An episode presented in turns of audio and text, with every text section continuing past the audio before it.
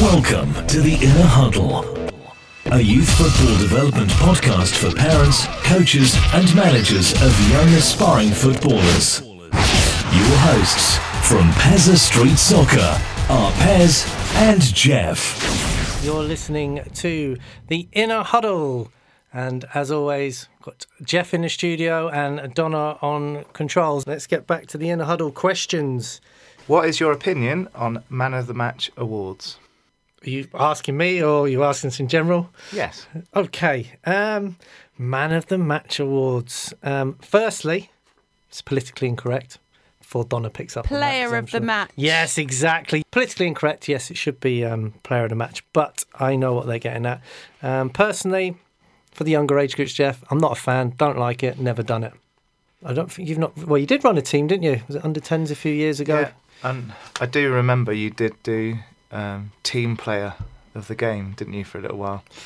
Yeah, and then when I started what my team is now, I, I sacked it all off completely. I, I just thought it was a load of nonsense, if I'm honest. Yeah. And I know it sounds harsh, but it looks great for mum and dad for a nice Facebook post. But You can Uh, imagine it causes some um, angst between the players as well if you if you do that sort of thing. but thing. you know what? The, the, being serious, there's it goes down to one person's opinion normally. And when I first realised that it was a complete waste of time was when one child won one of these man of the match as it was then awards, and he actually said, "I don't need to try next week."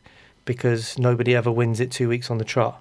because Oh. it gets shared around everyone and everyone has to have it and kids are a lot more switched on than you think Yeah. um, so just thought what a load of load of nonsense Yeah, and someone could be trying their heart out one game and think they've deserved it and not get given it because it's being shared around. you've got to think of everything and just because it's tradition and we have man of the match awards when we were young doesn't Yeah. make it right and i know some people think it's a bit airy fairy to not have it and won't change anything but i don't like them because yeah as you say there might be three or four kids that work really hard or a kid who worked really hard and's had a worldy game but he had it last week and you can't give it to him two weeks on the trot and it's just a little bit of a farce um, and like I say, good for parents for a nice Facebook post of how proud they are of Tiny Tim getting Man of the Match award. But as far as I'm aware, most kids under 12 aren't on Facebook, so who are you doing it for? So Yeah. there we go. Controversial, possibly, but that's just what I think on it. Shall we move swiftly on? Donna, What is your view on children playing in all sorts of positions? My son's team recently lost a game where the natural striker played centre back. Would they not be better to have more of a similar position? Hmm. They have spent four years practicing their skills and touch so. Sh- Time to move on. Jeffrey. Um, It's another common one, isn't it, bud? first of all, I don't like the word natural in anything that we read. Yes. don't- not, not to pick out whoever's sent Why is he a natural striker? Yeah. You know? Got a goal in the back garden and that's all, all they do is smash a ball at a goal. And, Yeah. We're, I mean, we're great believers in nothing's natural. yeah. although I do believe that there are children who are born with a natural aptitude towards learning things a little bit quicker than others, maybe. Um, it's all nature nurture thing, I guess. But yes, I agree. Don't like the word natural because when you analyse it, the one who's probably banging the goals in has played up front for other teams all his life and's got a goal in his back garden and does nothing but smash the ball at the goal. Which would be a perfect example of someone who does need to play at centre back, I would have thought, to learn the game. Yeah, that, everyone I've ever looked up to that helped me to become a football player at any level, um, they would say learn the game from the back and then move forward as you get older if you want to be a striker. So I think they should have a stint in goal as well. It's Yeah. good for your confidence to get thrown in, and you, you learn a little bit more about the pressures and angles and all sorts of things. So I'm not with this guy on this one. I think, depending on what age, by the way, if they're 16 or 17 or something and they're still rotating, and then maybe it's a little bit different. Um, Peter Cech played out on pitch until he was 16 and then went in goal and has been a Premier League football goalkeeper. who was that? Sorry, Peter Cech Peter Cech. Arsenal and But Chelsea. Jamie Carragher started as a centre forward, didn't he? All his youth level, and then ended up at centre half. Sol Campbell was a striker and ended back at There's centre loads half of well. examples of it, so I think it's healthy. Again, it goes back to to what your team is trying to achieve, and you need to set out this at the start of the season, or even when you first get this group of kids. What's your goal? What's your end game? If it's to develop kids to be the best that they can be, then they got to play in different positions. If it's to win a league or win matches and pat each other on the back, then you probably would stick them to think positions. That's what the question's getting at, isn't it? Because it said they spent four years practicing in This- these roles, and then suddenly they're in a different. So I know you sent this in, to be fair, and I think they're getting a little bit frustrated with having fantastic players in a team and not getting the results that they think the children deserve sometimes because of all the effort they've put into their individual training. And it is frustrating, but those players tend to be better players than the teams we're playing against. But they've possibly spent longer drilling positions and finding out what works for them. Um, to win a game of football, it depends what your end game is. Do you know what age group it is then? Um, yeah, it's young. Yeah. Okay. So don't worry about positions. Let's No. share it around and give everyone a go. What age, Jeffrey, do you think positions and things like that should come into to question? Where you think, right, okay, this player is definitely showing qualities to be a fullback or a centre forward. Again, that could be different for everybody. Okay. Because Gareth Bale spent his whole youth, I think, playing left back and Yeah, he did. started his career, professional career playing left back, and now he's a attacking midfielder or When he can get a game in and around the strikers, isn't he? So, Yeah, but that could be totally different for the next person, and someone might be better off being in a fixed position. It's, it depends what your ceiling is and where you want to go with things, doesn't it? yeah, and I hate to be harsh again, but I am often harsh. But anyone, it doesn't take a lot of skill to put together, right, recruit a bunch of kids together and drill them to win a game of football and to be mm. competitive. It's it's an art, and it's much more difficult to have, you know, the individual needs of each child at heart and be a development team. The, the very best players can play anywhere, can't they? Pretty much. Wayne Rooney in his prime could have played anywhere on the pitch. Yeah, Most players can, so you're better off learning every position and being the best you can be. Set your ego aside if it's youth football and yeah. take a few losses, but learn a few lessons along the way. That's ego, isn't it? If you're getting beaten, it's, you're thinking, oh, we should be beating these Yeah, if we were in our positions. It is a little bit of ego, but I think also it is frustrating when you sometimes when Don't get what you deserve. say, "Oh, we're miles better than them. Look how good we are. Um, the kids are miles better than their kids. Yet we've been beaten." Mm. But you have to then revert back to what your end game is and what your goals are and what your ethos and your And beliefs pa- are. parents have to know that, so when they're You getting set beat out at the start, and they're thinking we shouldn't be getting beat here, then and they might need reminding of that from Yeah. time to time. You know, good question though. brilliant. and and very common. And actually, there's a bit of a theme coming with most of these questions, isn't there, about individual over team and things like that. So, question number nine: I took my son to a new club recently, and they spent the whole session doing fitness testing. They are under 10s, and my son is nine. Is this too young? Don, I'm going to throw this over to you as a parent. You've taken your child who's shown a bit of interest in football along to a session, and they've done nothing but a bleep test for an hour and a half and fitness testing. What would you think? One, you don't do bleep testing with kids that age. I don't think. Okay. in my opinion. I, that's not. And two, you've gone to go and see what the club's about and to meet people and to play football and to mingle, not to just run up and down a, a hall or a field doing beep tests. Bleep, is it beep or bleep? Bleep, I Bleep. believe. You can tell I don't run, can't you? You, you can tell I've never done one at the moment. but um, firstly, I'm pretty surprised at this stage of the season because this question's only just come in um, that they're actually doing fitness. Why would you do a fitness test at any age at this stage of the season? And is that for like upper level group? You mean academies and Academies things like and that? Yeah, I think like so. Maybe in the summer as um as kind of a base point, so you can maybe do it again at Christmas and um, test how their fitness levels are, and maybe again. I don't know. I don't know why you would do it.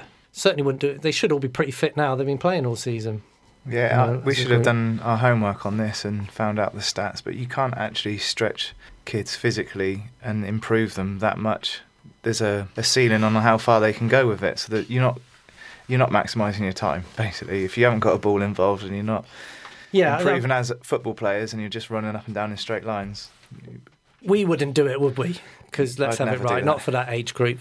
Let's have it right. I wouldn't even um, do it with my adults team because I'm not maximising the time I get with them. I get No. two hours a week with them. Why would I do a bleep test? Yeah. They can go and have a run themselves and try and improve their time. it strikes me that wherever this was, that they were just trying to show off how professional they were again and mimicking things that they think parents want to see that perhaps professional clubs do, and it's it's not good because it's not maximising your time and it's not helping them, you know, to develop as footballers. I've seen it before, and then they'll get into a match afterwards, and some of them can hardly kick a ball five yards and can't control it and are, are one-footed. And you think, well, you'd have been better off spending the last hour you've been wasting on fitness tests to um, to actually improve them as footballers. I don't know. Might be It's a bit harsh. nonsense, isn't it? Because they can turn around and go, "Oh, we can measure how fit they're getting, and it's, we're accountable for if they're getting fitter." And Yeah, do you know the only time it might come in handy is if you have got players who are, especially in an obesity crisis at the moment, a little bit on the tubby side, and it's a difficult subject to broach with individual parents to actually have the data to say, well, your child's come bottom of this fitness test. I think you might need to work on it without having to go to them and say, you know, I've noticed. yeah, That's the only with that age group that I could see possibly. but uh, there must be better ways of doing that. You could have a whole. You don't have to single out an individual, and everyone keeps a food diary for a week, and just then compare it to what an athlete's diet should look like. The Inner Huddle from Pezzaz Street Soccer. Welcome back to the Inner Huddle Show. We've been uh, banging out some tunes today, Jeffrey. It's just uh, As a sh- always, a shame that we edit them out for the uh, the podcast.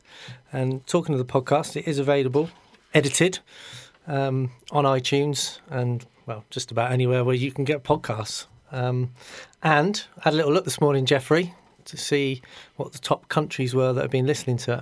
Obviously, you take out United Kingdom. Next was Ireland. So yeah, we've got a pretty good following in Ireland. Then it's Australia, then America, and then randomly from absolutely nowhere, Finland. We've got a bit of a following in Finland. Hello to all our Finnish friends. I've always wanted to say that on the radio. uh, amazing. Anyway, should we get back to the serious business, Jeffrey? yes. I love this show and I love you. Right. Question number 10, I believe, Jeff. You can have a stab at this one. Oh, the longest one here. You're the longest one in. We know you sent this one in as well, so we'll try and add as much value as we can. Great question again. I have 20 lads training with me as we play Saturday and Sunday this year. All can play every week. Next season, it looks like they will only play in the test way on Saturdays. How do I keep 20 players of varying ability and commitment happy with potentially less games? I try to make training more important than games, but parents often value games more highly. So they're going from playing Saturday and Sunday with 20 players to go across two squads to playing Saturdays only. How are they going to keep 20 players happy? Honest answer, very tricky. And I'm I'm not sure there's going to be an easy answer to this one. Not trying to cop out or sit on the fence, but as I've already mentioned with some of the other questions, I think it's very important to speak to the parents and the children and find out what their goals and aspirations are and have some shared shared vision, some shared goals and some shared principles. And that's your baseline to refer to. And whatever answers you get back will help you to make the tricky decision of where you're going with it. If that makes sense, Jeff. Yep. So if it's if the majority come back and say we want to win the league, and that's the shared goal, and that's what we want to do, and and the manager buys into that, then it's going to be a very different answer to if they all come back and say actually we just want to stay together as friends, um, the social side of it, and develop as much as we can, individually and as a team, as a group. Then your answer is going to be different. Is that sitting on the fence too much, or Yeah, I think you was- need to know. It's it's because it's so difficult. You need to know what everyone wants. I think why not start our own futsal league in the area so they can play that on a separate night. I'm glad you've got the spare time to do it, Jeff. well, they might, you see. So they've got one less day where Yeah. they've got to go to a game. Well, th- why not be the first people to start a youth futsal league in the area? yeah, And they could play idea. our club, our soccer schools. I don't know who else might want to be interested to enter in their age group. Help grow the game. It's a- Outgrow the game. They might have idea. 10 lads that want to play futsal and 20 lads that want to play football. It might be different Mhm. to that. The percentage 15 might want to play football, 5 want to play futsal, whatever it is. Find a way. And um, You love futsal, don't you, I Jeff? do love it. And I I just think it's always good to be the first to do something. And if they were the first people to start this and then it grows, what a legacy they would have left behind for youth football and Yeah. futsal.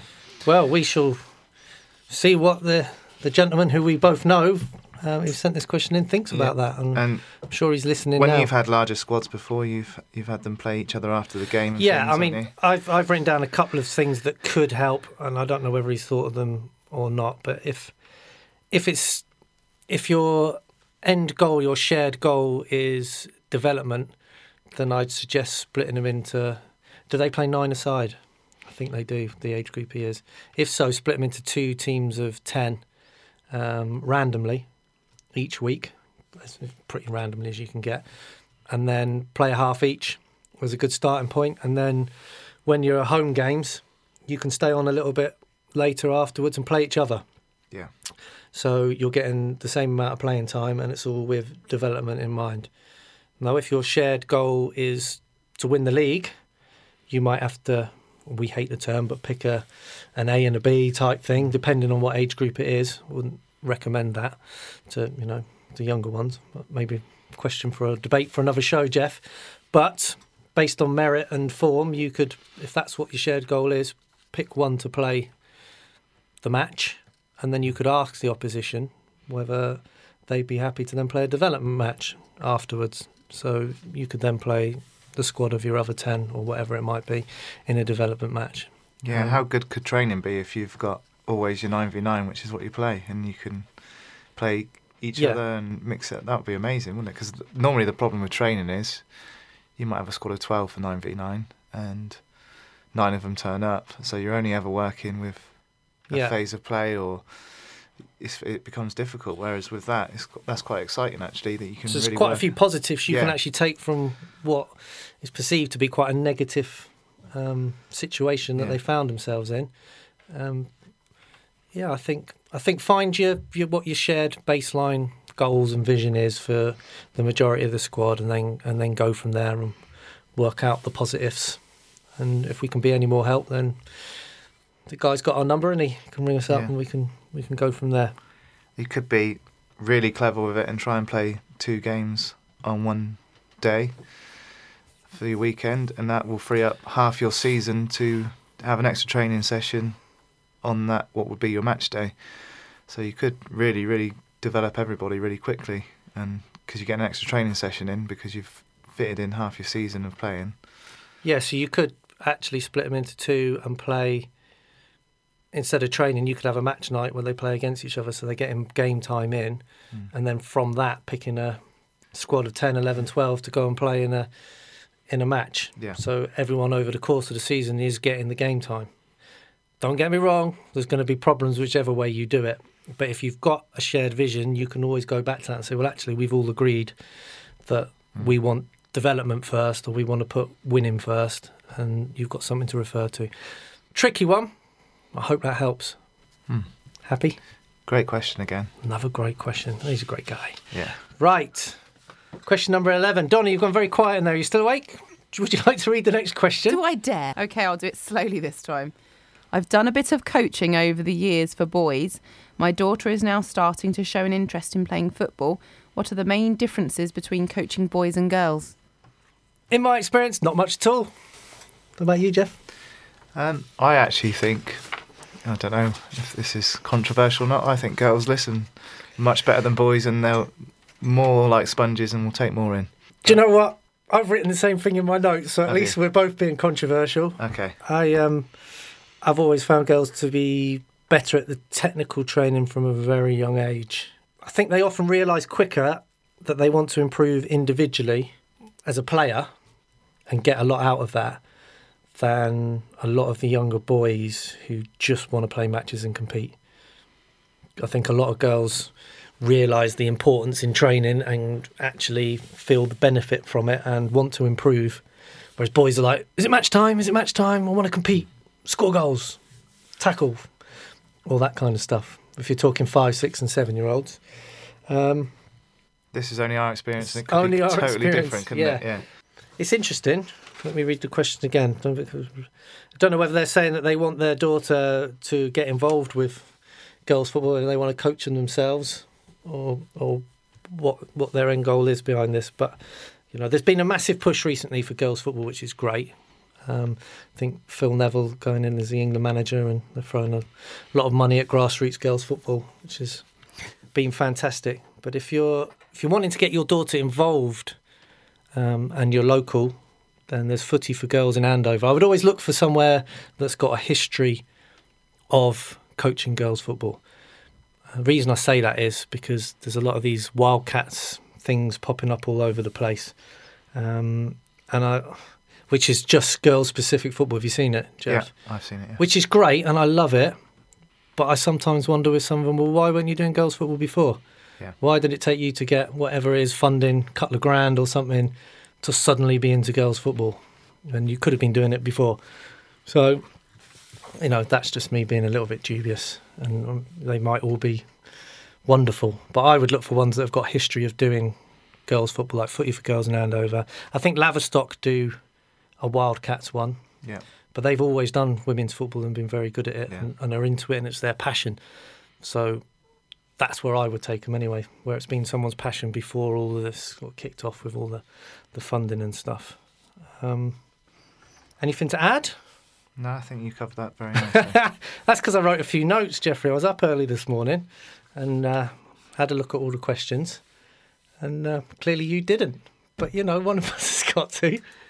I did used to coach at the Wiltshire Girls Centre of Excellence. You did? and yeah, I would say if it is a, a girls only session, you you might find the mixture of abilities is much more broad. So Yeah. uh, I was coaching under 16s at the time, and I also was coaching um, Salisbury's boys under 16s at the time. Now I had maybe two or three girls there that were as good, if not better, than some of the boys I was coaching, and then I had some girls that could literally barely kick a ball because they had far less experience of playing football. So your your sessions have got to be tailored to everybody in your group. And Whereas- normally you don't quite meet anybody's when you do that, do you? No, uh, you you can do, but then you're going to go back to the way that on our style of coaching, where you have a ball each and you set different challenges for each Mhm. individual, and you can they're all on their own pathway and things like that. But, um, whereas with the boys session, there will be mixed abilities always in every group, but their abilities are much closer to each other more often than not. Yeah, I can see that being a problem. Um, but it is fantastic that it is becoming much more popular. And I mean, I've had a girl in my team for four seasons now.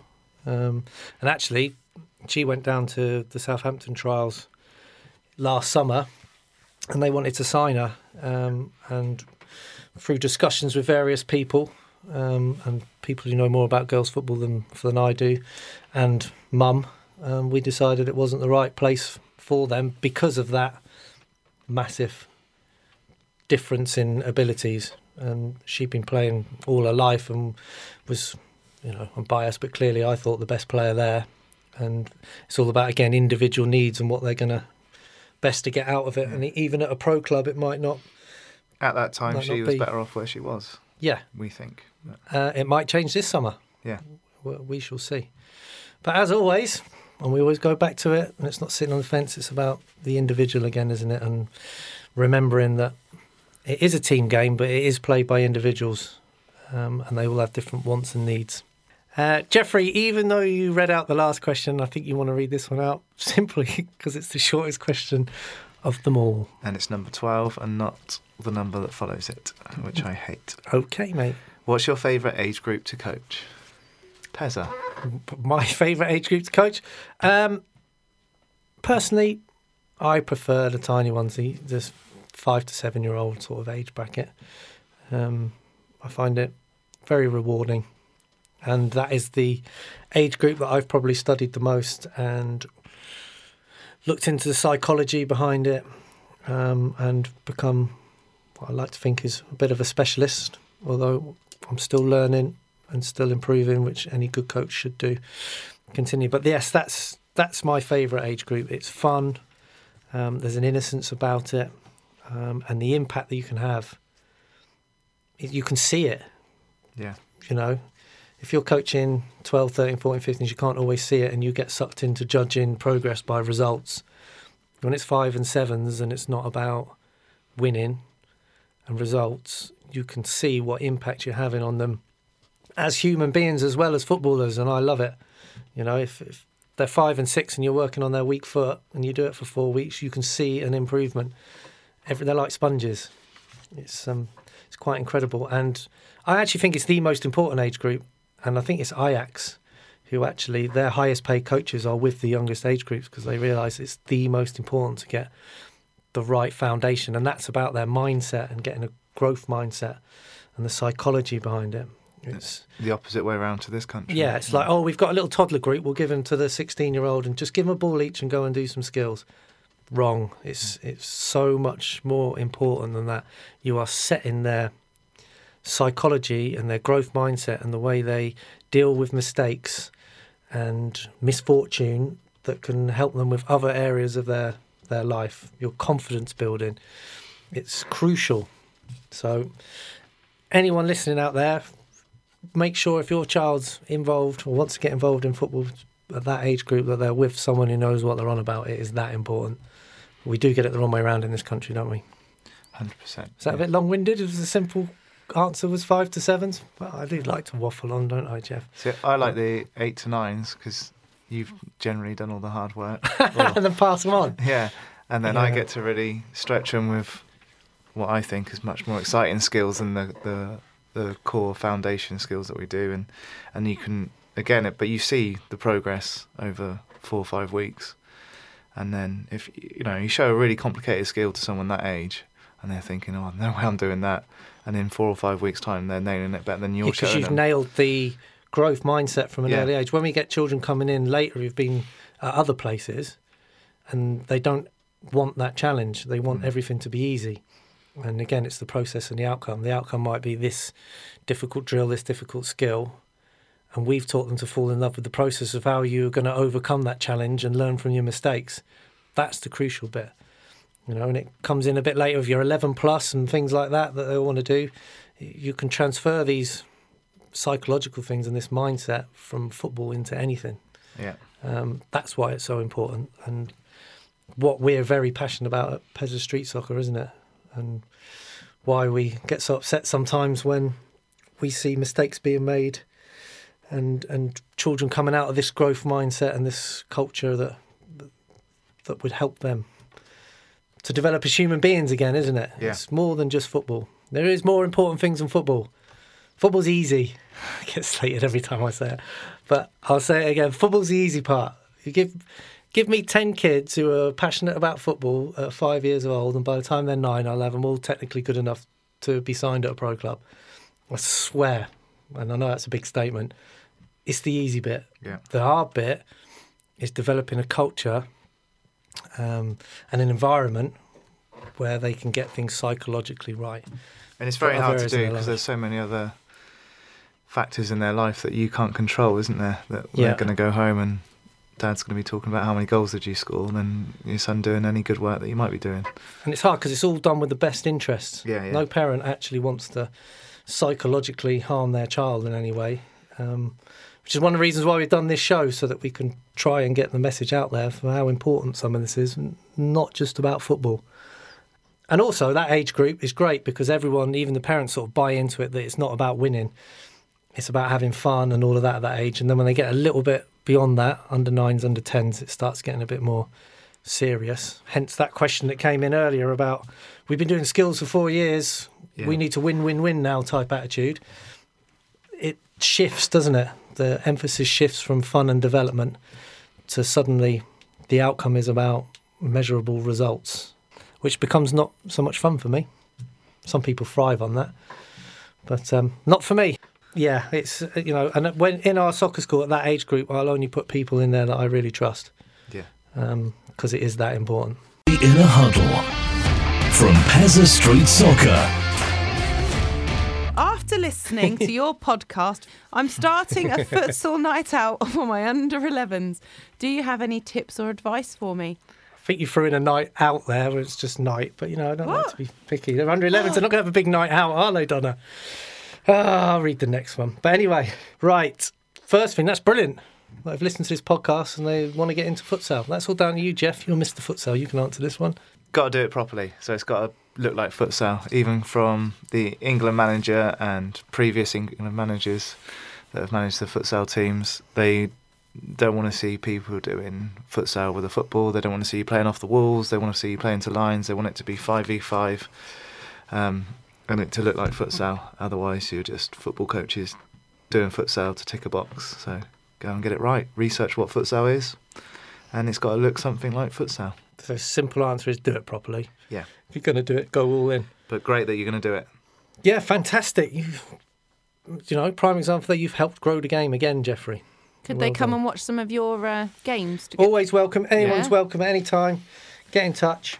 Doesn't matter what club, organisation you're a part of. Get in touch. Come along. Ask questions. Um, We've got a home game in Salisbury on May the 6th, and then our final game of the season at home is on May the 27th. Very nice. excellent. Yes, come along. Get get involved. But but believe in it. That would be what I would add to that, Jeff. Yeah, Don't just do it because everyone else is doing it, or because some people have done like- it and got success. yeah, in it looks football like a good idea, or you feel like you have to to keep up with someone else's. Do you have to believe in it? If you're doing it for football development, still do futsal though. It's got Yeah. because that's what develops good football players. Not something that oh we'll still use a football, but we're indoors. That's not futsal. That's indoor five-a-side English football. It's, it's not right. Yeah, because there was someone locally who started doing some futsal, and when we asked them about it, they said, "Oh, just because the FA said that we should do it, or the FA told us to, or something like that." And you're like, "Well, well you've got to believe in it, Yeah. because then your parents have got to believe in it." It's... But there we go. So yeah, simple. Do it properly. Right.